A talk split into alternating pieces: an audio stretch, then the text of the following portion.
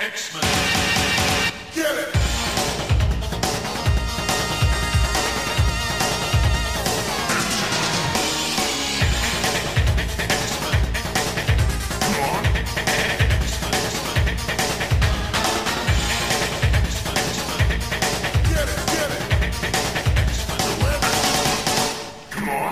Hey everyone, and welcome to another exciting episode of Battle of the Atom.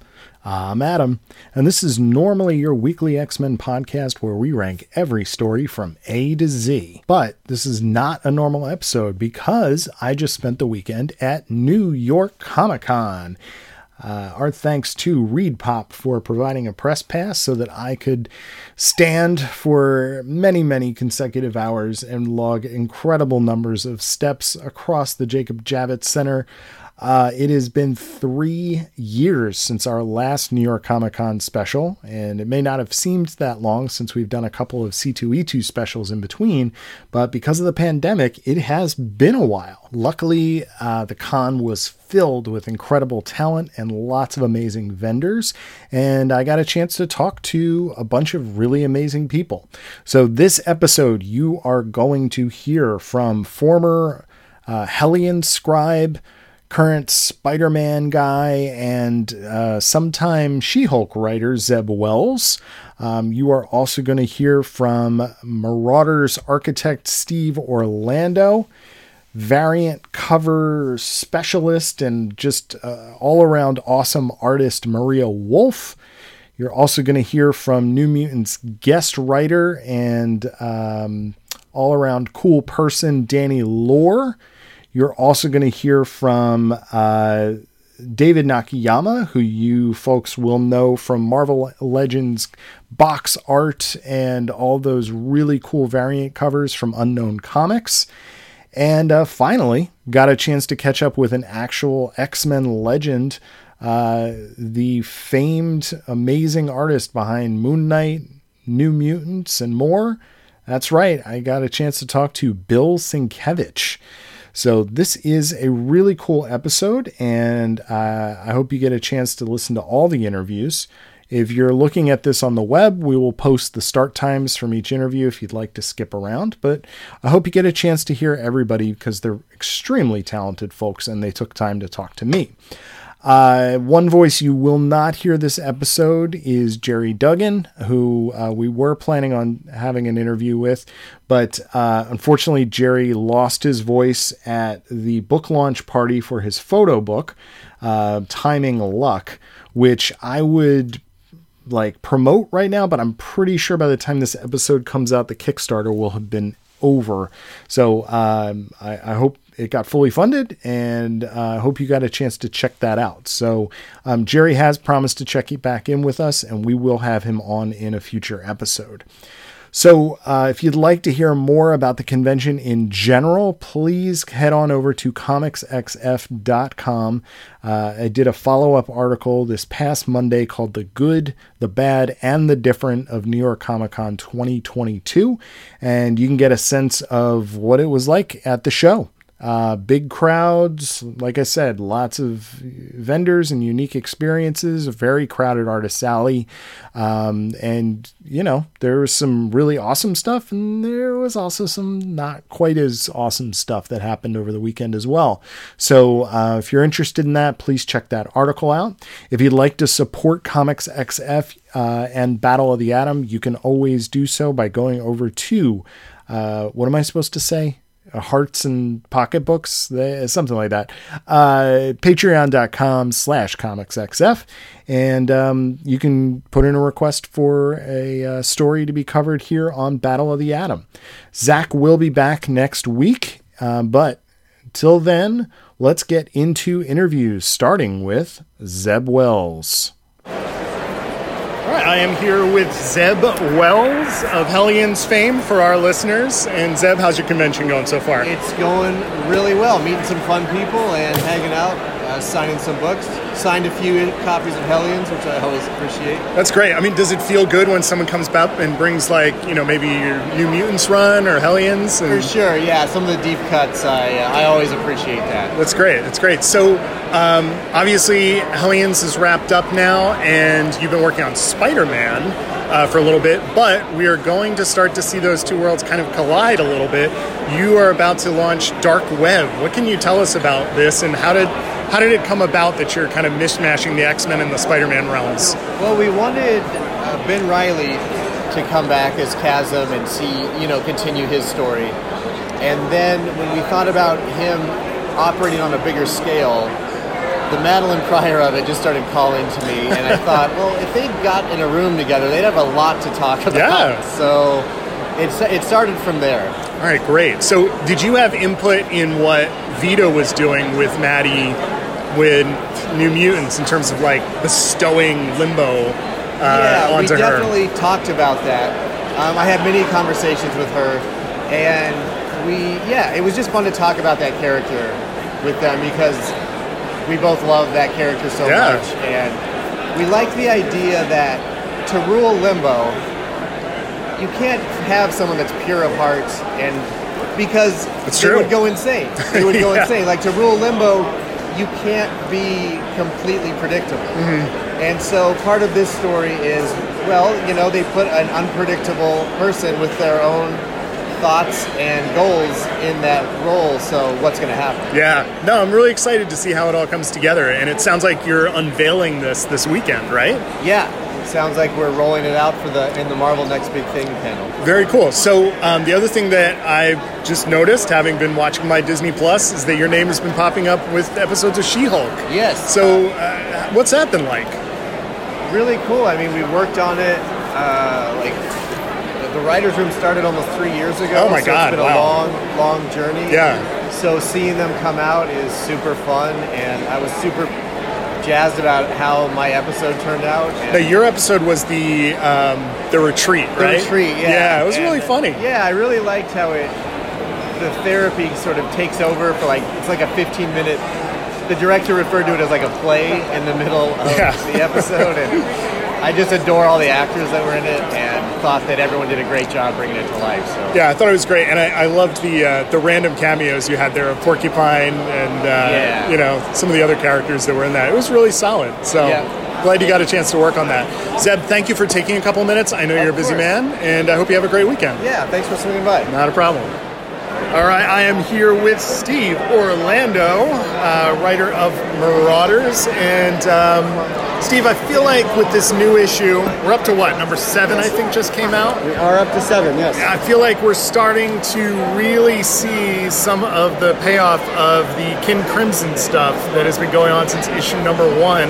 Uh, for I'm gonna drop the spoiler. You did end the issue with uh, references to Sublime and Archaea. Yeah. And uh, how long has this been in the toolbox? I'm assuming before you even started. Oh yeah, no, this is all. I mean, the the, the, the first twelve issues of Marauders have all been planned since you know, um, with you know, as much as anything can plan, with a little bit of like liquidity for things, say like Judgment Day. Yeah. Um, but other than that, uh, the everything going, starting with the Kin Crimson and going through to where we'll end with Threshold, it's all been part of the plan. Um, you know, even if even if the parts seem pretty separate at first, you'll see them coalesce going forward. I think it's always fun when you pull out of continuity. So we now have Cerebra come back from uh, X Men 2099. Um, is that a random pick from the team, or how purposeful is that for the story you're telling? Well, I mean, if you look at the data page in that issue, like it's it's purposeful in story because she has powers that offer a lot of utility for Yeah. a team that is away from Krakoa a lot of the time. And you know, in a meta sense, as a creator, um, which is a jackass thing to say, but regardless, I couldn't ignore that she is one of, if not the first Indian mutant character. Yeah. So I wanted to spotlight that. She's a historic character, and there's it, it seems all but a rite of passage for you to live in a dark future and then come and live in the present, right? That's why she has, you know, she gets invited to the drink up with with uh, with I Scanny and Bishop that. I and love Cable. that. So yeah, you know, like it, it feels almost like a tradition, Mm-hmm. and I wanted to, in a weird, like I love 2099. That's not a secret. So I didn't want to canonize it in the same way that Bishop's Future and Cables have. um, and and you know we're happy to have her. Yeah, the line about betting on when apples will go extinct really got a chuckle out of me. Thought that was fun. Um, so, how fun is it to play around with Cassandra Nova? Because it, it really feels, especially with the Sublime thing now coming in, that you are paying homage to the Morrison stuff big time. Well, I mean, it's, it's again like I'm not like breaking news that I'm a big fan of Grant's work, uh, but Cassandra is. I mean, she's one of my favorite characters in the book, if not my favorite character, and she's super fun to write.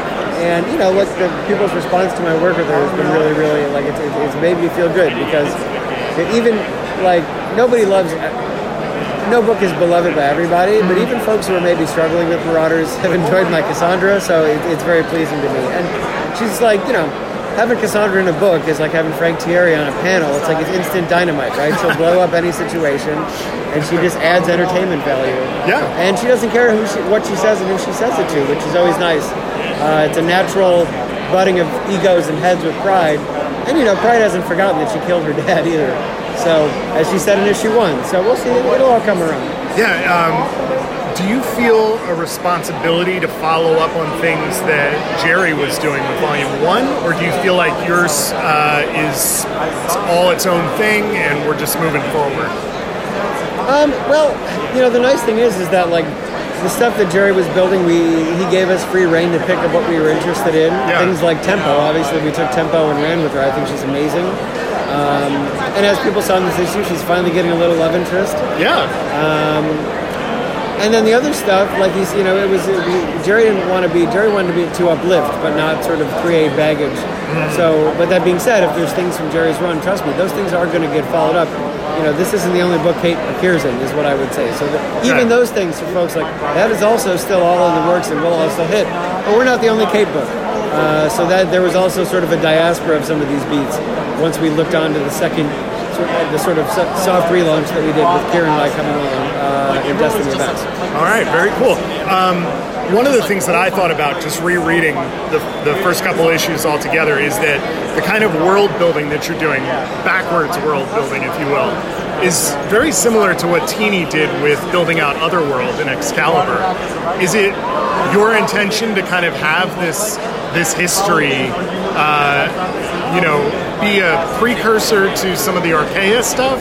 Is it is it all going to line up at a certain point, or is it um, something that exists for this story and this story alone? Well, I mean, the nice thing about Archaea and Sublime is that they think, you know, to their understanding, to what they remember, they are the first, you know, occupants of the planet. Right, right. And you know, so there's obviously like, you know, if they if they don't remember this, I think it's not a spoiler that something is going to happen. Yeah. But at the same time, in our own fossil record, there's a massive extinction level event two billion years ago. You know, which was fortuitous. Like again, nothing is by chance. That's why we set threshold right before that. So we know in the real world that something huge and catastrophic is going to happen. Um, it's Schrodinger's extinction, no, not Schrodinger's, it's Chekhov's extinction level event, you know? Okay. So, so it will all fit in, uh, hopefully in a way that is exciting and, and surprising. Um, but this all, it really came from when we sat down and looked at, you know, what there's evidence of in the real world, and then we saw opportunities. yeah. You know, that's, you know, whatever that event is, obviously it's something that would be shocking enough that, you know, we could finally see what the end of this society. Okay. And we also know from, you know, I mentioned it in a different interview, um, you know, it is a fact, even though it's a mind-blowing fact, that if a society had existed that long ago, it's entirely plausible that there could have been a fully industrialized society on the planet. Okay. And if it was that long ago, uh, there would be no evidence. Um, and this is not something that you know Jonathan and Gerry and I sat down and took some edibles and came up with.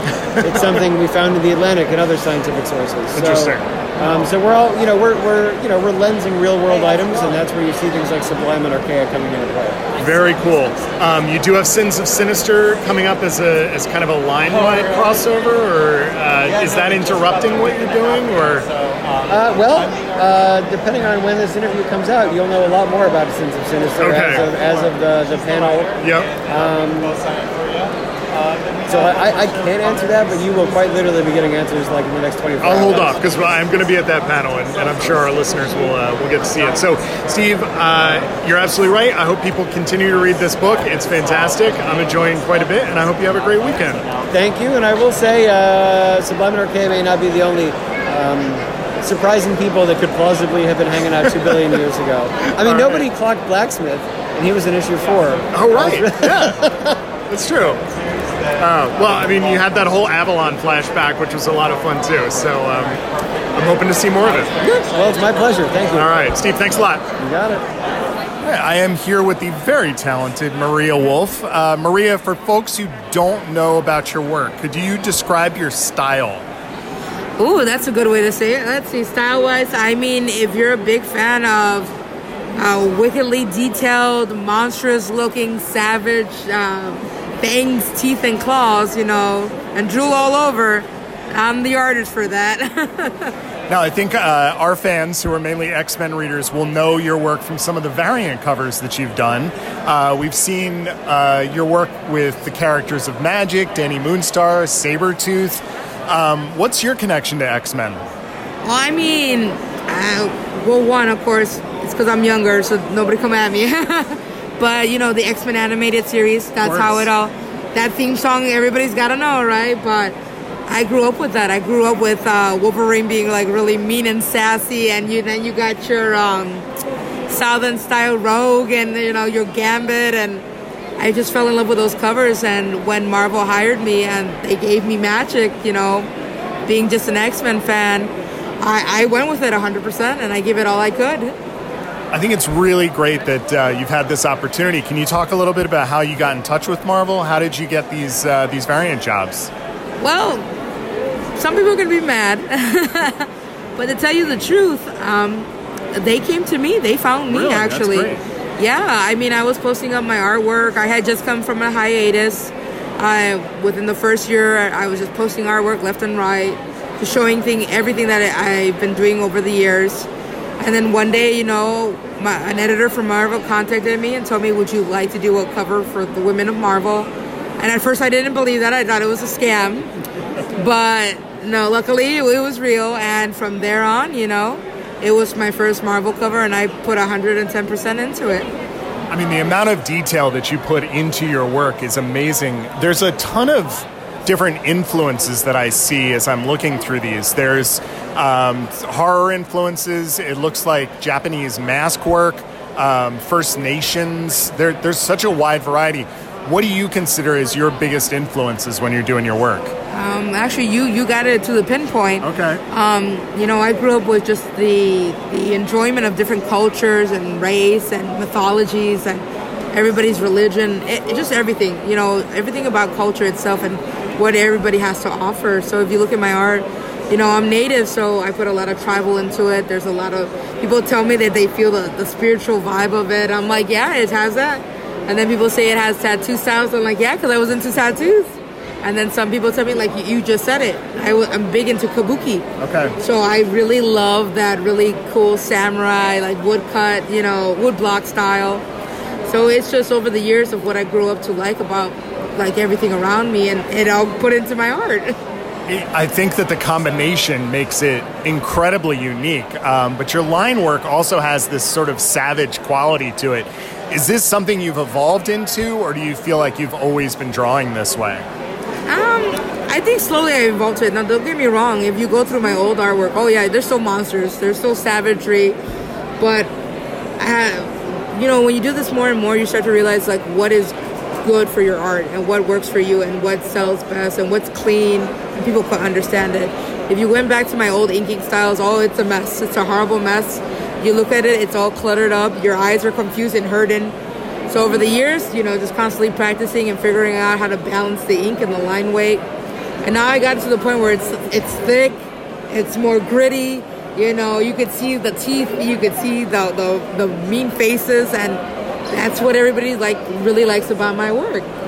Yeah, I I think that there is this trend towards the appreciation, at least in the variants. You know, you're not seeing it in the interiors as much, but with artists like you or Peach Momoko, where some of the more unique styles are being appreciated, and I, I think that's really terrific. Now, I, I think I overheard earlier that you have an ongoing book going on, right? Something with werewolves? Yes. So, if you guys are really familiar with the writer and artist too, Tim Seeley, we just got the green light, so we are going to be having a comic book coming out called Wild Game. I can't say much about it. It's going to be through IDW, but if you love werewolves, if you like, you know, them ripping up people and, you know, the gore and all, you know, if you know Tim, he's a big horror guy. And if you know me, I'm a big werewolf person, so it's just hand in hand. So we're trying to make a really cool comic book. When can people expect that? I think they're gonna have it out by next year, but I know by the end of or the mid to the end of the month, I gotta start drawing. So Well, Maria, I wish you nothing but success. I think your art is fantastic, and I uh, hope you have a great weekend. Well, thank you so much, and thank you everybody for supporting me and following me and just spreading the good word out. Thank you. No problem. It's my pleasure. All right, folks, I am here with the amazing and talented Danny Lore. Danny, how's your con going so far? Uh, it is uh, not quite as hectic as I remember previous years, but still more hectic than I think uh, I've experienced in a while. Both good and bad ways. I just caught the tail end of you moderating a panel. What was that all about? Uh, so we were talking uh, in honor of Harley Quinn and Poison Ivy, uh, dis- discussing our very queer love of femme fatales, why we love them, what we love about them, what we do to make sure they're kind of uh, you know fully fleshed out characters, that kind of thing. That's great. So I wanted to catch up with you because uh, the last since the last time I've seen you, you actually got a chance to, for our X Men listeners especially, do a really cool issue of New Mutants, uh, starring Daken and uh, Thunderbird, or not Thunderbird, uh, Warpath. And uh, I wanted to ask how that came about.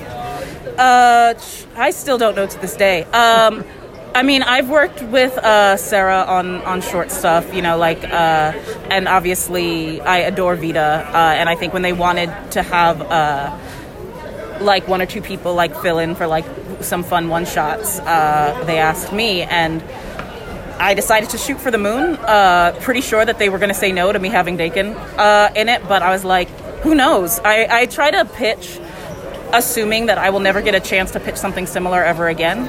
Always, so always trying to lead with my favorites uh, and the weirdest stuff, like the stuff that I'm like, that would be bucket list stuff. And I've loved Daken since the beginning.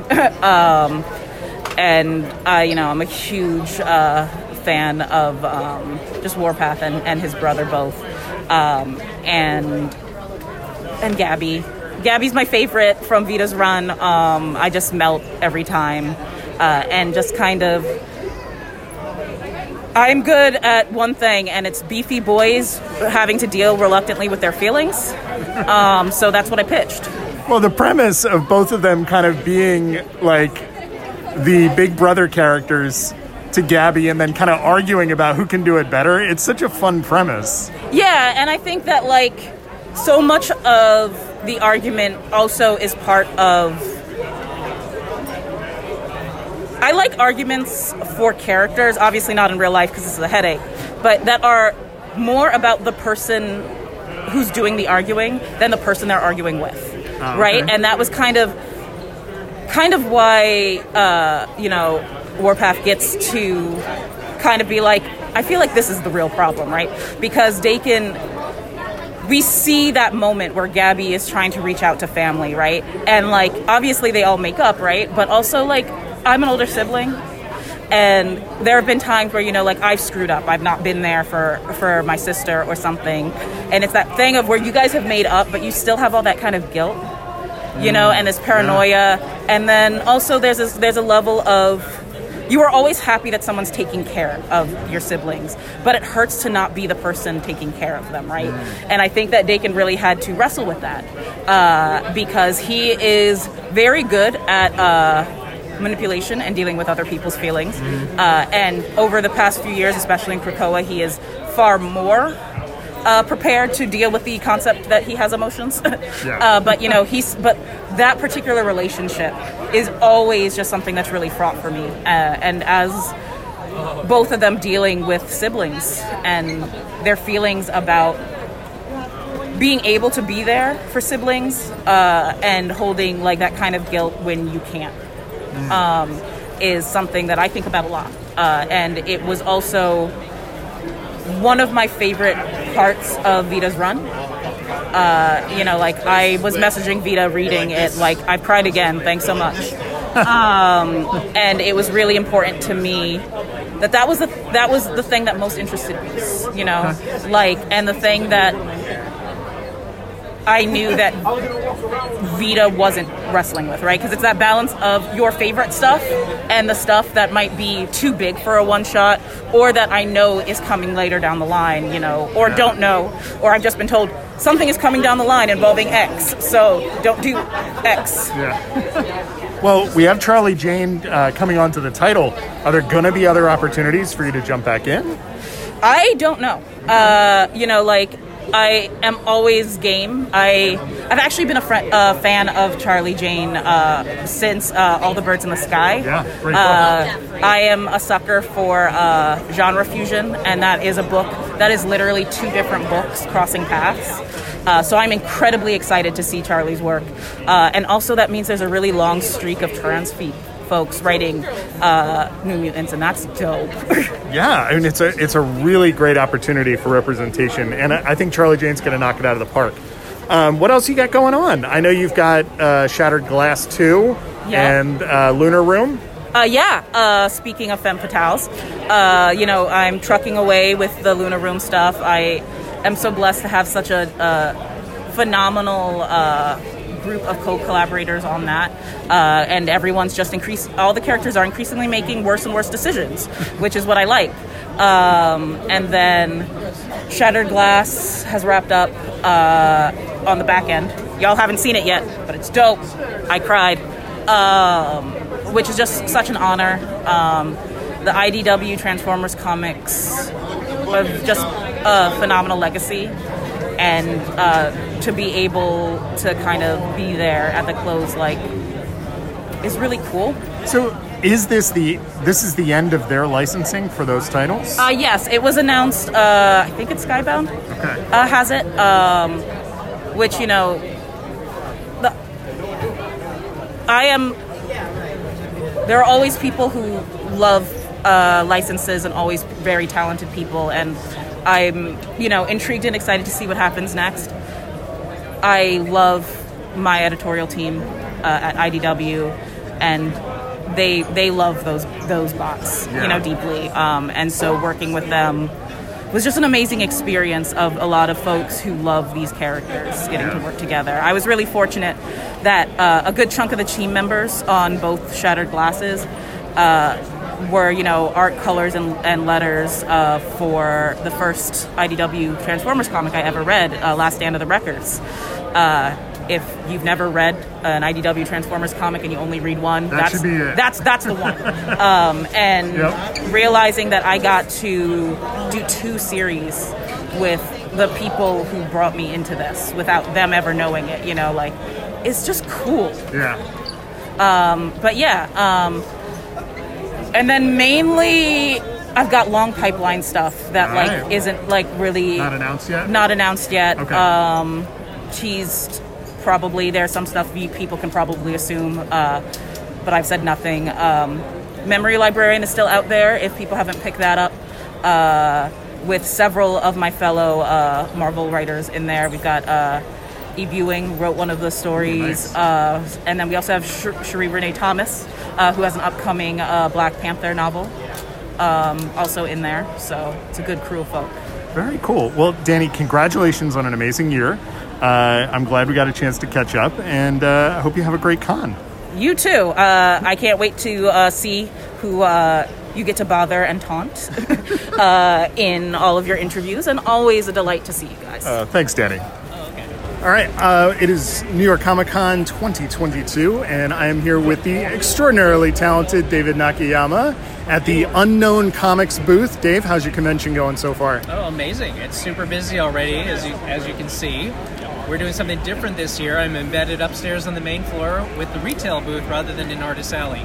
Yeah, I wanted to ask you about that. So, especially over the last year or two, you have become a featured artist for Unknown Comics, and uh, Can you walk us through how that happened? Because they have this roster of very talented people doing these, and uh, you know you're coming out with a, a new set of them every every once in a while. They look great. Thanks, dude. Uh, you know, it's. Uh, I think we're coming up on like 60, Wow, that many. covers. Okay. Like to date. Yeah. Um, which astounds me. um, I'm just delighted that people want to buy them. You know. Mm-hmm. We, we keep trying different themes, you know, like we have a thing that I call Color Bleeds, which is sort of a modified negative space type cover.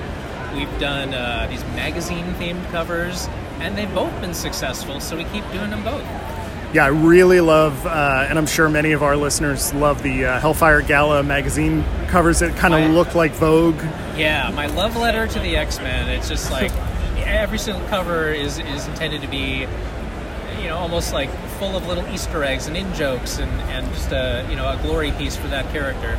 And I'm noticing you've got uh, chrome variants today too from your Bleed series, right? Yeah, this is a new thing. Um, not only are we doing uh, foil covers for some of the retail books, but DC itself is also making things like Joker number one, which came out this week. Okay. uh, available open order for like five dollars. uh, the same type of product available to, to everyone. Oh, that's so cool. That's great. I, am blown away how awesome that is. Yeah, it seems DC is going in a, a definite direction of some variants and and some uh, 90s style embossed covers. Even I saw were coming out. That's so right. Next, uh, the next month, or, or maybe even the next week, we have that series, and I actually really like it. Like it, it hits me right in the nostalgia in a good way. I am a huge fan. Make it shiny, make it bumpy, whatever you got to do. How long before uh, color forms? Yeah, yeah. Well, we got that once, right? The triangle arrow with Superman. We Yes, did get that one. right. I, Uh, of it. Yeah. I, I can definitely see uh, you doing a cover like that. That would look really, really fantastic. So, how did you start this work with Unknown? How did you get involved with them? Oh gosh, I had I had been doing some retailer variants uh, Mm-hmm. yep. for, for different outlets, and I think I was on their radar. And then it just sort of, you know, we were in, our, in the same circle, and it just came up, and we did sort of a test one, like an X Men cover, homaging a Campbell cover, way back in the beginning, and it it was a test, and it did well, and we've just continued our relationship since then, and it's continued to grow over time. Oh, that's great. And I saw. Did I see recently you went to Hawaii? Did I see I, that? I live in Hawaii. Oh, you live in Hawaii. Yeah. I didn't know that. Yeah. Okay. All right. I uh, was born and raised in Honolulu. Spent 12 years on the mainland doing video games, and then now our family is back the very same house in Honolulu. Oh, that's so cool. Because I saw you were doing a Midnight Suns um, signing because you have a Midnight Suns cover, and uh, you were talking about how that's one of your favorite comic stores that, that you did the signing at. It's it's my local store that I go to every, every week to pick up my books. That's so cool. That's really great. Yeah, I had no idea if that was just because you know you like to go on vacation there, but that's awesome that you're back there. Um, so, what do you have planned for the weekend? Are you just going to be here at the booth doing signings? Do you have any panels or anything? Uh, you know, I don't think so. It's pretty much just I want to be here to sign. You know, we have all these special books for Mm-hmm. people just for this show. We have things like Joker One just came out. Like I have every, every reason to be here and you know be available to sign things for fans. But uh, my wife is in town, and we're gonna try to go to Milk Bar or whatever. You know. That's great. Do a little sightseeing Yeah, while you're right. here too. All right, very cool. Uh, what's next? Gosh, uh, I'm very, very excited about uh, new books coming out soon. Um, some I can't talk about, but some are have been announced, like Gargoyles. You know, Ooh, that's you know. fun. I mean, we're talking about nostalgia earlier. Yeah. This one hits me right in the nostalgia. It's you know written by the same guy, Greg Weisman, who made the show. He's coming back to continue it in con- you know in continuity. Yeah. And I'm on main covers for it. So I mean, what could be better? That is really cool. Very and, cool. And, on the, in a similar note, uh, I'm not like on like a regular gig for it, but I will be doing uh, covers for Darkwing Duck. oh, that's awesome. well. Yeah. Very cool. Getting that Disney money there. That's It- great. It's great. I, I'm so lucky to be able to work not only for Marvel, for DC, but also you know, you know the Disney characters as well. And it's it's uh, it's fantastic. Oh, that's really cool. Well, Dave, I really appreciate you taking a couple minutes. I know you're a busy man here signing your books, so uh, I hope you have a great convention. And enjoy the weekend. Always wonderful to talk with you. Glad to see you again. All right, thanks, Dave. All right, we are here with comic legend, New Mutants artist extraordinaire, Bill Sienkiewicz. And Bill, how's your con going? It's going very well, thanks. How's yours going? Uh, it's going pretty well for me. Now we are sitting inside of a sort of art gallery of your work and Alex Ross's. Now, you've been doing this for how many years? The, this kind of a setup. Oh, good lord! It's like I, I yeah, it's been through several iterations. I think at least at least eight, if not more. It's like it, it, it's, it's all sort of a blur, which is sort of frightening. Whether it's just time moving real fast or my own mental decline, you know, that I can't remember. But uh, but yeah, it- we're uh, we're actually con- we consolidate. Like I think for a couple of years, I had my own like my own booth associated with with uh, Alex Ross Art, with Sal and, and, and Chris. But uh, but this is nice. Yeah, it's, it's kind of like a little oasis, you know. Well, it's a big shift from. I know I've seen you in years, many years past, down in Artist Alley. Do you prefer sort of this quiet nook as opposed to the, the hustle and bustle of downstairs? Uh, it- well, it's uh, you know, it's it's sort of apples and oranges. I mean, I, lo- I love Art Artist Alley, and I, I still do Artist Alley at, at other shows. Uh, you know, uh, but um, you know, to be amongst colleagues and everything else. But up here, because we're we're also you know doing more of a like a of trying to do an illustration, fine art, and being around the paintings, having a little bit more uh, space to to exhibit and uh, and whatnot. It uh, I you know I like it because it's it's it's nice to be up on the main floor and talk to people and have, have kind of a different a different level of traffic. The one thing I will say about Artist Alley is it's both good and bad is that it can get super congested. Yeah. Which, uh, which you know can amount to a, like especially with COVID it can amount to like a, ma- a major petri dish, or or as Mar- Taylor Greene, a, pe- a peach tree dish. uh, so I couldn't resist. But the uh, but the other part is is that it is that crowded and everybody is just so enthusiastic. So you know, um, so it's it's uh, you know it, it is fine. I, I love it up here, but I at the same time I, I do want to get downstairs and say hi to everybody. Yeah, different kind of energy, you know. Um, so, being surrounded by this, has it changed the way you think of yourself as an artist? You know, in terms of being a painter or a comics artist or even maybe a fine artist. Like, how do how do you define yourself at this stage of the career? Uh, I still feel like like uh, there's no arrival point. I mean, the you know, like in terms of, um, I still think of myself just as a, as, a, as an artist. You know, it's like I love comic books. I love you know being able to paint and illustrate. So for me, it's all part of the you know the the mechanism or the the calling that I that I feel like I uh, I was sort of imbued with at, at a very young age. So I, uh, to me, it's like any opportunity to, to push the medium or to push the boundaries of perception of what people think of as, as comics or illustration or fine art. Uh, I mean, for years when I was growing up, there was a big discussion about whether Norman Rockwell was just an illustrator. Like, Yeah, of course, right. I, I'm dating myself there because, like, so many young people have no idea who Norman Rockwell is, you know. But uh, but there's the ongoing battle and question of whether or not illustration is fine art. And to me, I feel like, in one, it's not for me to decide. It's like I'm just I'm just trying to do good work and work that touches people. Well, it's interesting, you know, oftentimes when uh, people are speaking about the, you know, the books that really latch them in, uh, I've heard quite a few people speak about the shift in New Mutants when you took over. And the the sort of shock of the stylistic change, but then realizing, wow, this is kind of pushing the medium. Um, do you feel sort of a responsibility in your artwork to continue to push the envelope in terms of the materials you're using or or the techniques you're doing, or do you feel pretty satisfied in the in the way that you work and the processes you use? No, I, it's I, I'm all, I'm never re- I'm never satisfied. If that's the problem, you know. Um, like for example, when I was growing up, comics were sort of vilified and, and reduced to they're just for kids, or from other countries, the idea of it's just superhero stuff. And I fell in love with all art, you know, cinema and as well as literature, as well as illustration, fine art, you know, and and fashion. I so I wanted to bring all of that because since I love comics so much, I wanted to bring as much of that love of, and other mediums into comics. It was sort of like I could go out and maybe I could try, and I did this. I did go out and I did some illustration work, and I did maybe try to do stuff for galleries.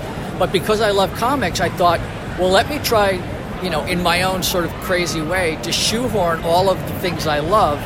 Because somebody's going to do it, and I thought, well, why not? Why, you know, maybe maybe it can be me. You know, Yeah. I was presumptuous enough to think that. So, um, so I love the idea of, of changing people's perception of that. But I also feel that I want to continue to do that. At the same time, as I've gotten older, I also realized that when I was younger, I threw everything in the kitchen sink at any particular, you know, it was that youthful exuberance, you know.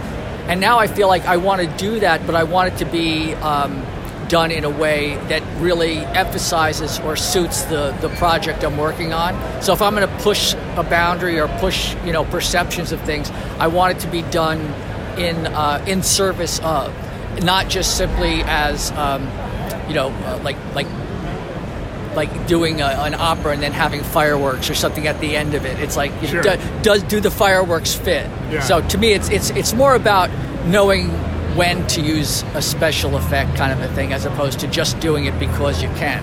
Well, and in that same vein, do you feel like there's anything that you still have as sort of a long-term goal, like things that you've always wanted to do, or do you feel like you've you've hit all your milestones and you, you you're just feeling good?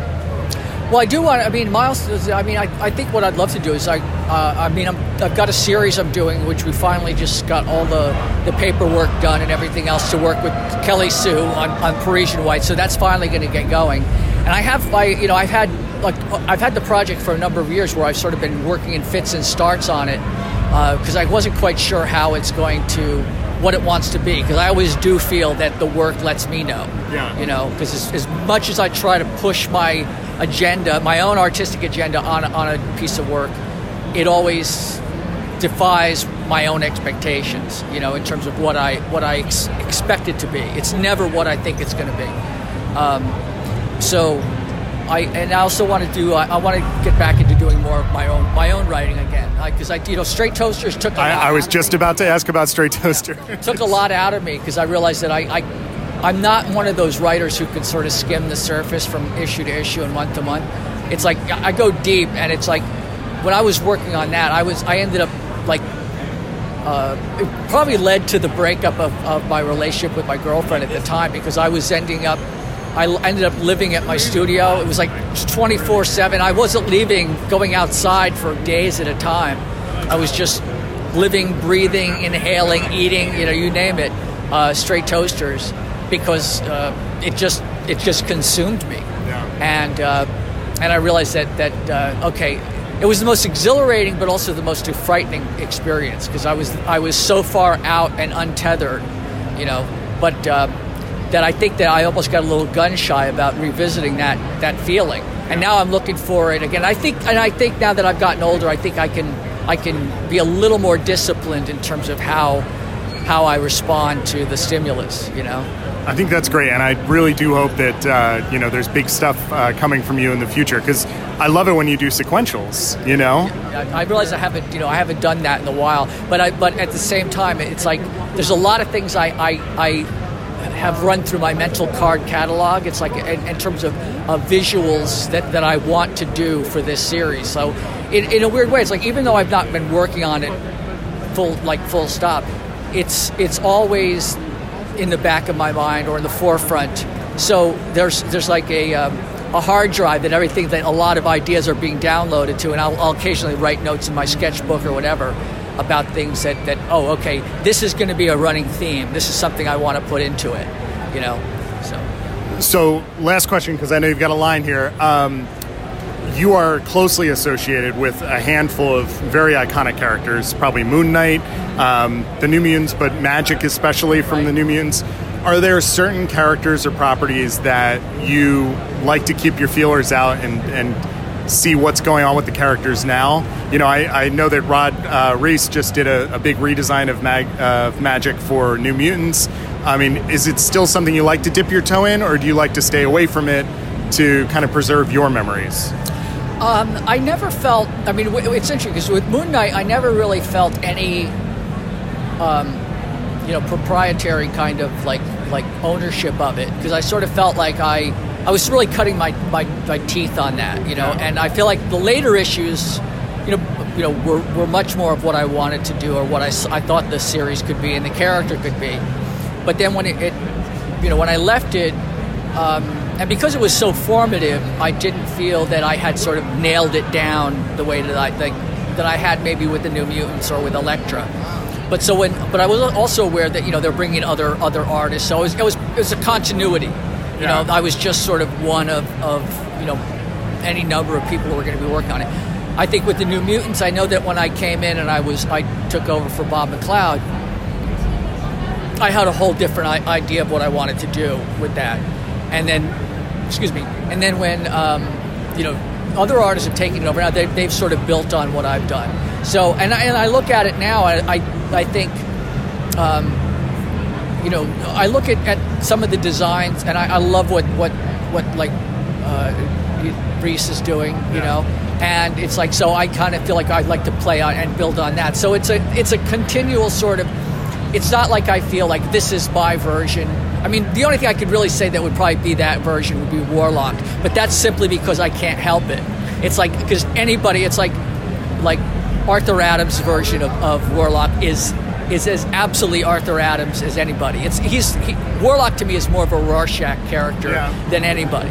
So, um, but I also know that when I when I worked on the New Mutants and with Legion, I mean, getting to know the actors and you know and knowing uh, like Anya, you know, it's like as Magik. It's like when I think of Magik now, I don't think of, of any particular art. I think of Anya.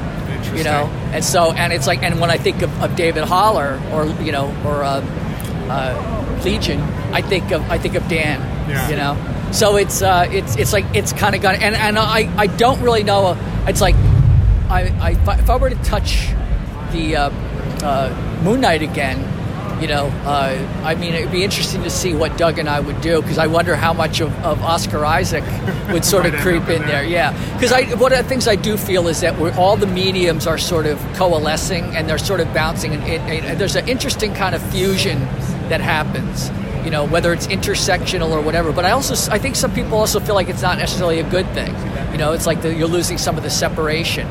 You know, but it I, I think everything is heading toward toward sort of I don't want to say homogeneity because that sounds negative, but it, things are, are are becoming much more you know They're influencing. yeah, yeah exactly that's Yeah. exactly what's happening. So yeah.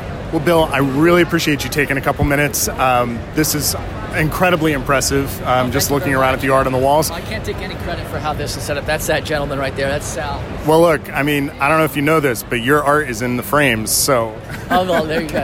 Yeah, along with well, it's, I, I mean, I could do worse for like you know, like than having Alex Ross, uh, you know, across the wall on, but you know, in front of my. yeah, that's got to feel good. Yeah. Bill, you're a legend. Thank you so much, and I hope you enjoy the rest of the weekend. Thank you too. All right, and that is our show. Our thanks to all of our guests, and our thanks again to ReedPop for the press pass so that we could attend New York Comic Con 2022. Hope to do it again next year with more of the Comics XF team. Like I said at the top of the episode, Zach will be back next week, and we will be celebrating Halloween. So, uh, folks, this has been Battle of the Atom. We hope you survive the experience.